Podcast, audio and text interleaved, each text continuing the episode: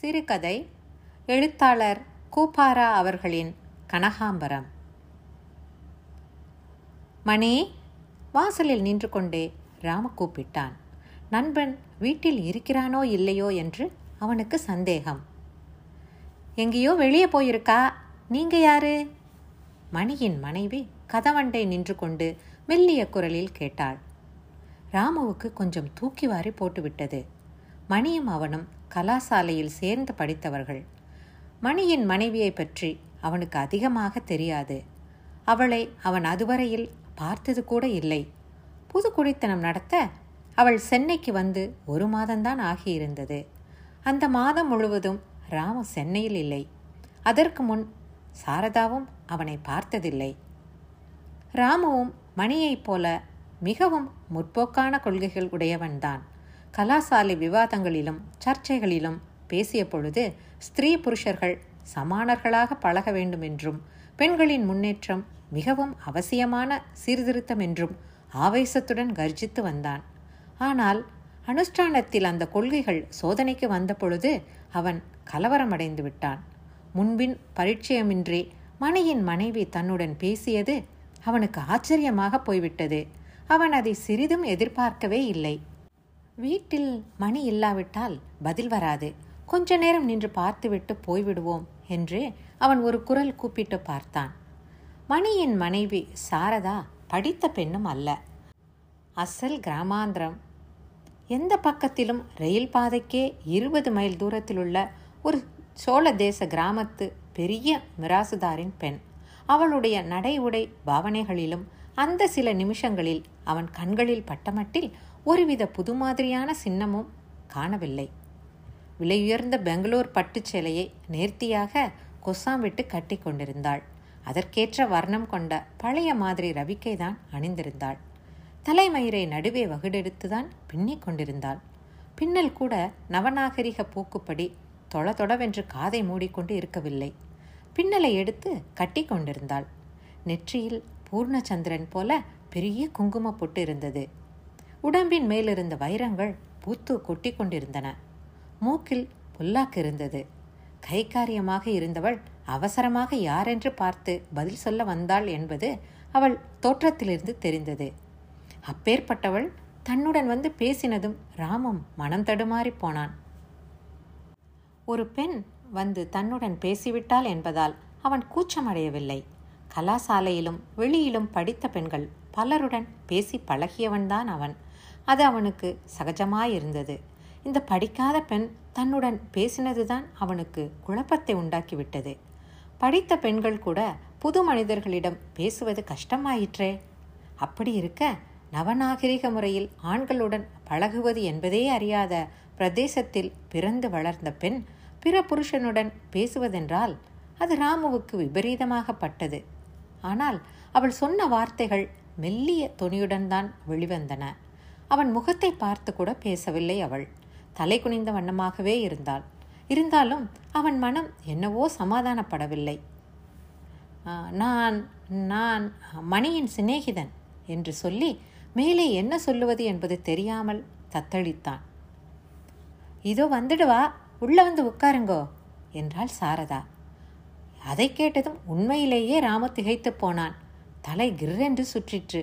ஏதோ தப்பு செய்து விட்டவன் போல சுற்றுமுற்றும் பார்த்தான். ஒரு சிறு தனி வீட்டில் தனியாக இருக்கும் இளம்பெண் தன்னை உள்ளே வந்து உட்காரச் சொன்னாள். அவனுக்கு ஒன்றுமே விளங்கவில்லை. இல்லை அப்புறம் வரேன் என்று அரைக்குறையாக கூறி தலையெடுத்து பார்க்காமல் வெகு வேகமாக போய்விட்டான். ஐந்து நிமிஷத்துக்கெல்லாம் இலையும் காய்கறியும் வாங்கி கொண்டு மணி உள்ளே நுழைந்தான். உங்க சிநேகிதராமே வந்து தேடினார் என்று சாரதா குதூகலமாக குதித்து கொண்டு அவனை எதிர்கொண்டு போய் சொன்னாள். அவள் மேனியும் குரலும் ஒரு படையெடுப்பு போல் அப்பொழுது அவனை தாக்கின. மணி புதுக்குடித்தனத்தின் தொல்லைகளிலும் தன்னை வந்து தாக்கிய அந்த இன்ப அலையை அனுபவித்து ஆறுதல் அடைந்தான். யார் அது என்று அவளுடைய கன்னத்தை கிள்ளிக்கொண்டு கேட்டான். யாருன்னு கேட்கல என்று சொல்லிக்கொண்டு வழி கொண்டவளைப் போல பாசாங்கு செய்து ஹா என்றாள். திடீரென்று மணியின் முகம் சிவந்தது. கோபம் பொங்கி எழுந்தது. எவ்வளவு தரம் சொல்றது உனக்கு? யாருன்னு கேட்கறதுக்கு என்ன கேடு உனக்கு? ஒரு வார்த்தை கேட்டுட்டா என்ன மோசம்? உன் கையை பிடிச்சு இழுத்துடுவாளோ என்று வார்த்தைகளை வீசினான். ஒரு வாரத்திற்கு முன்புதான் இப்படி ஒரு சம்பவம் நடந்து மணி சாரதாவை தாறுமாறாக கோபித்து கொண்டான். பட்டணத்தில் நண்பர்கள் அடிக்கடி தேடுவார்கள். பதில் சொல்லாமல் உள்ளே நுழைந்து கொண்டு கதவை சாத்திக் கொள்ளக்கூடாது. பட்டணத்தின் நாகரிகத்திற்கு ஏற்றவாறு நடந்து கொள்ள வேண்டும். இந்த மாதிரி உபதேசங்கள் செய்து முடித்தான். அதன் காரணமாக இருவரும் இரண்டு நாள் பேசாமல் கூட இருந்தார்கள். இந்த தடவை தான் சொல்லப் போகிற பதில் மணிக்கு மிகவும் சந்தோஷத்தை உண்டாக்கப் போகிறது என்ற நிச்சயமான எண்ணத்தில் வேண்டிய மட்டும் பேசட்டும் என்று சாரதா வாயை மூடிக்கொண்டிருந்தாள் பிறகு அவன் ஓய்ந்ததும் சாவதானமாக பதில் சொன்னாள். யாருன்னு கேட்டேன்? சிநேகிதன்னு சொன்னார். பேர் சொல்லலை. உள்ளே வந்து உட்காருங்கோ வந்துடுவான்னேன் அப்புறம் வரேன்னு போயிட்டார்? சாரதா ஆவலுடன் மணியின் முகத்தை கவனித்தாள். அதில் எவ்விதமான சந்தோஷக்குறியும் தோன்றாததைக் கண்டு அவள் முகம் சுண்டி போய்விட்டது. சடக்கென்று திரும்பி உள்ளே போய்விட்டாள். மணியோ அந்த மாதிரி பதிலை அவளிடமிருந்து எதிர்பார்க்கவே இல்லை. முதலில் அவனுக்கு முகத்தில் அடித்தாற்போல் இருந்தது அவள் பதில். பிறகு தான் சொன்னதற்கு மேலாக அதியாக அவள் நடந்து கொண்டு விட்டது அவனுக்கு அதிருப்தியை உண்டாக்கிற்று. அதன் பிறகு ஏன் அப்படி செய்தாள்? நாம் சொன்னதற்கு கீழ்ப்படிந்து நடந்த மாதிரியா அது? அல்லது? என்று கொஞ்சம் அவன் மனம் தடுமாற ஆரம்பித்தது. எல்லாம் சேர்ந்து அவன் வாயை அடக்கிவிட்டன. சாரதாவும் அவனை சாந்தப்படுத்தவோ பேச்சில் இழுக்கவோ முயலவில்லை. அவளுக்கும் கோபம். சாப்பாடு முடிந்து வெளியே போகும் வரை மணி ஒரு வார்த்தை கூட பேசவில்லை. தெரு வழியாக போய்கொண்டே என்னென்னவோ யோசித்தான். அவன் மனம் சொல்ல முடியாத வேதனையை அடைந்தது. சாரதா அவ்வளவு தூரம் போய்விடுவாள் என்று அவன் எதிர்பார்க்கவில்லை. படித்த பெண் அம்மாதிரி செய்திருந்தால் அதில் ஒன்றும் விசேஷம் இராது. ஒரு கிராமாந்திர பெண் முகம் தெரியாதவனை உள்ளே வந்து உட்காரச் சொன்னது மிகவும் அநாகரிகம். சிநேகிதன் என்ன நினைத்திருப்பான்? என்ன தைரியம் இந்த பெண்ணிற்கு? என்றோ அல்லது சுத்த அசடு? என்றோ நினைத்திருப்பான். அல்லது இம்மாதிரி யோசித்து கொண்டே போய்க் கொண்டிருந்தான். எங்கேயோ போய்விட்டு திரும்பி வந்து கொண்டிருந்த ராம தெருவில் மணி எதிரே வருவதைக் கண்டு மிகவும் சங்கடமடைந்தான். அப்பொழுது மணியைக் கண்டு பேசுவதா வேண்டாமா என்று கூட அவனுக்கு சந்தேகம் வந்துவிட்டது. வீட்டுக்கு வந்திருந்ததாக சொல்லுவதா வேண்டாமா? அவன் மனைவி சொன்னதை சொல்லுவதா வேண்டாமா? இப்பேற்பட்ட பிரச்சனைகள் எழுந்தன. ஒருவேளை மணியின் அனுமதியின் பேரில் அவ்வளவு சகஜமாக பேசியிருந்தால் சரியாய் போய்விடும். இல்லாவிட்டால் தான் சொல்லுவதால் அந்த பெண்ணின் அசட்டுத்தனமோ அல்லது அறியாமையோ மணிக்கு கோபத்தை உண்டாக்கினால்? அவர்களிடையே பெருத்த மனத்தாங்கள் ஏற்பட்டால் யார் கண்டார்கள்? மனித சுபாவம் எது வேண்டுமானாலும் நினைக்கும். அந்த மாதிரி மனஸ்தாபத்திற்கு தான் காரணமாக கூடாது. அவள் தானாக மணியிடம் முழுவதும் சொல்லியிருக்கிறாள் என்பது என்ன நிச்சயம்? சொல்லியிராவிட்டால் அசட்டுத்தனம் ஆபத்தாக அல்லவா முடியும்? இவ்விதம் எண்ணியவனாய் ராமு சடக்கென்று ஒரு சந்தில் திரும்பி மணியின் கண்ணில் படாமல் தப்பினான். ஆனால் அன்று காலையில் நடந்த சம்பவத்தை தன் மனத்தை விட்டு அகற்ற அவனால் முடியவில்லை. அந்த பால்வடிய முகத்தின் களங்கமற்ற பார்வை தடங்கள் திகைப்பு பயம் இவையற்ற அந்த தெளிவான சொற்கள். இதோ வந்துடுவா என்றாள் அவள். அதில் என்ன நேர்மை என்ன மரியாதை? இன்னும் தன்னை உள்ளே வரும்படி அழைத்ததில் என்ன நம்பிக்கை? தன் புருஷனின் நண்பன் என்றதால் ஏற்பட்டது. சேச்ச அந்த நாலு வார்த்தைகளில் அவள் எவ்வளவு அர்த்தத்தை வைத்து விட்டாள்? நம்மையும் நம்பினாள். அவள் அசடு. அதனால்தான் எனக்கு அந்த கலவரம் ஏற்பட்டது. மணியை மாலையில் கண்டு அவனிடம் சொல்ல வேண்டும். இந்த மாதிரி எண்ணிக்கொண்டு ராமன் நடந்தான். ஆனால் தான் முதலில் அந்த பேச்சை எடுப்பதற்கு முன்பு நிலைமை எவ்வாறு இருக்கிறது என்று அறிந்து கொள்ள வேண்டும் என்று தீர்மானித்தான். மாலை ஏழு மணிக்கு சென்றால் அவன் நிச்சயம் வீட்டில் இருப்பான் என்று எண்ணினான். மாலை ஆறு மணி இருக்கும். சாரதா வீட்டு காரியங்களை செய்து முடித்துவிட்டு அறையில் தலையை வாரி பின்னிக்கொண்டு உட்கார்ந்திருந்தாள்.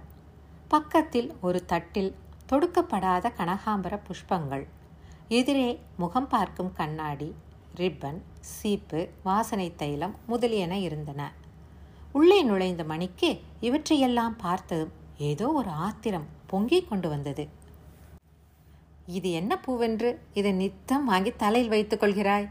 என்று அவன் அவளை நினைத்து கொண்டு உரலை இடித்தான். ஆனால் கனகாம்பரத்தை தான் அவன் சொல்லுகிறான் என்று நினைத்து சாரதா அந்த சந்தர்ப்பத்தில் தான் அவனது பட்டண நாகரிகத்தை இடித்து காட்ட வேண்டும் என்று தீர்மானித்தாள். பட்டணத்தில் எல்லாரும் இதைத்தான் வச்சுக்கிறா. சங்கீத வித்வத் சபையில் கூட இதைத்தானே தலை தாங்காமல் வச்சுட்டு வந்தா? என்று சாரதா சொன்னாள். எல்லாம் பட்டணத்தில் செய்கிறாப்புல செய்யணும்னு யார் சொன்னது? அப்படி கட்டாயமா? பட்டணத்து பெண்கள் மாதிரி தான் இருக்குது அவர்கள் வைத்துக்கொள்கிற கனகாம்பரமோ. வாசனை இல்லாத பூவை எங்கேயாவது தலையில் வைத்துக்கொள்வதுண்டா காக்கராட்டான் பூவை தலையில் வச்சுக்கிற பெண்களுடைய வாழ்க்கை ரசனையும் அப்படி தான் இருக்கும். நீங்கள் தானே நான் பட்டணத்து பெண் மாதிரி இருக்கணும் நேள். இல்லாட்டா உங்களுக்கு வெக்கமாக இருக்கும் நேளே என்று சாரதா மணியின் முகக்குறியை ஜாக்கிரதையாக கவனித்து கொண்டு கூறினாள். அதுக்காக மூணா மனுஷனை போய் ஆத்துக்குள்ளே வந்து உட்காருங்கிறதோ?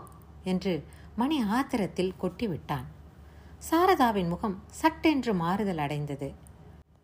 என்ன கிரமாந்தரமானாலும் அவள் பெண். அளவு கடந்த கோபத்துடன் மணியின் முகத்தை ஒரு நிமிஷம் ஏறிட்டு பார்த்தாள்.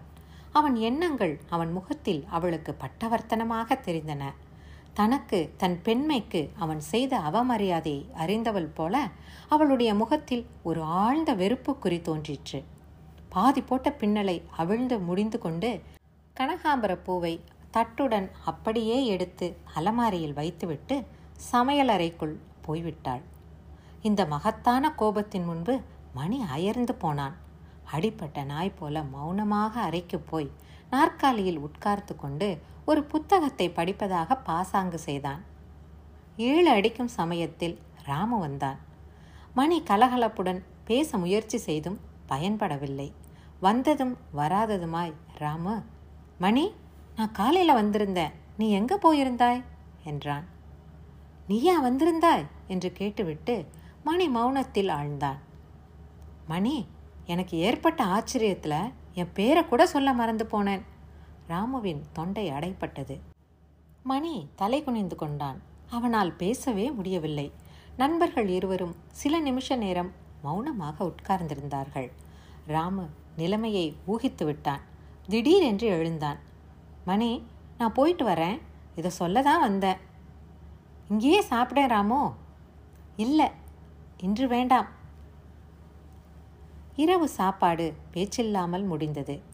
ஜன்னல் வழியே பாய்ந்த நிலவை கவனிப்பது போல மணி ஏங்கி போய் உட்கார்ந்து கொண்டிருந்தான். சாரதா பால் டம்ளரை எடுத்து வந்து மௌனமாக நீட்டினாள். அதுவரையில் அவளுடைய முகத்தை பார்க்கக்கூட அவனுக்கு தைரியம் வரவில்லை. அப்பொழுதுதான் தலையெடுத்து பார்த்தான். அவள் முகத்தில் தோன்றிய துக்க குறியை கண்டு அவன் பதறிப்போனான். எழுந்து அவள் தோளை பிடித்து கொண்டான். சாரதா என்று சொல்லி மேலே பேச முடியாமல் நிறுத்தினான். வேண்டாம் என்று சாரதா அவன் முகத்தை தடவினாள். நான் சொன்னது என்று மணி தன் மனதை வெளியிட ஆரம்பித்தான். கனகாம்பரம் எனக்கு பிடிக்காதே நீங்க சொன்னதுல தப்பென்ன? என்று சாரதா பெண்களுக்கென்றே ஏற்பட்ட சாதுரியத்துடன் பேச்சை மாற்றிவிட்டாள்.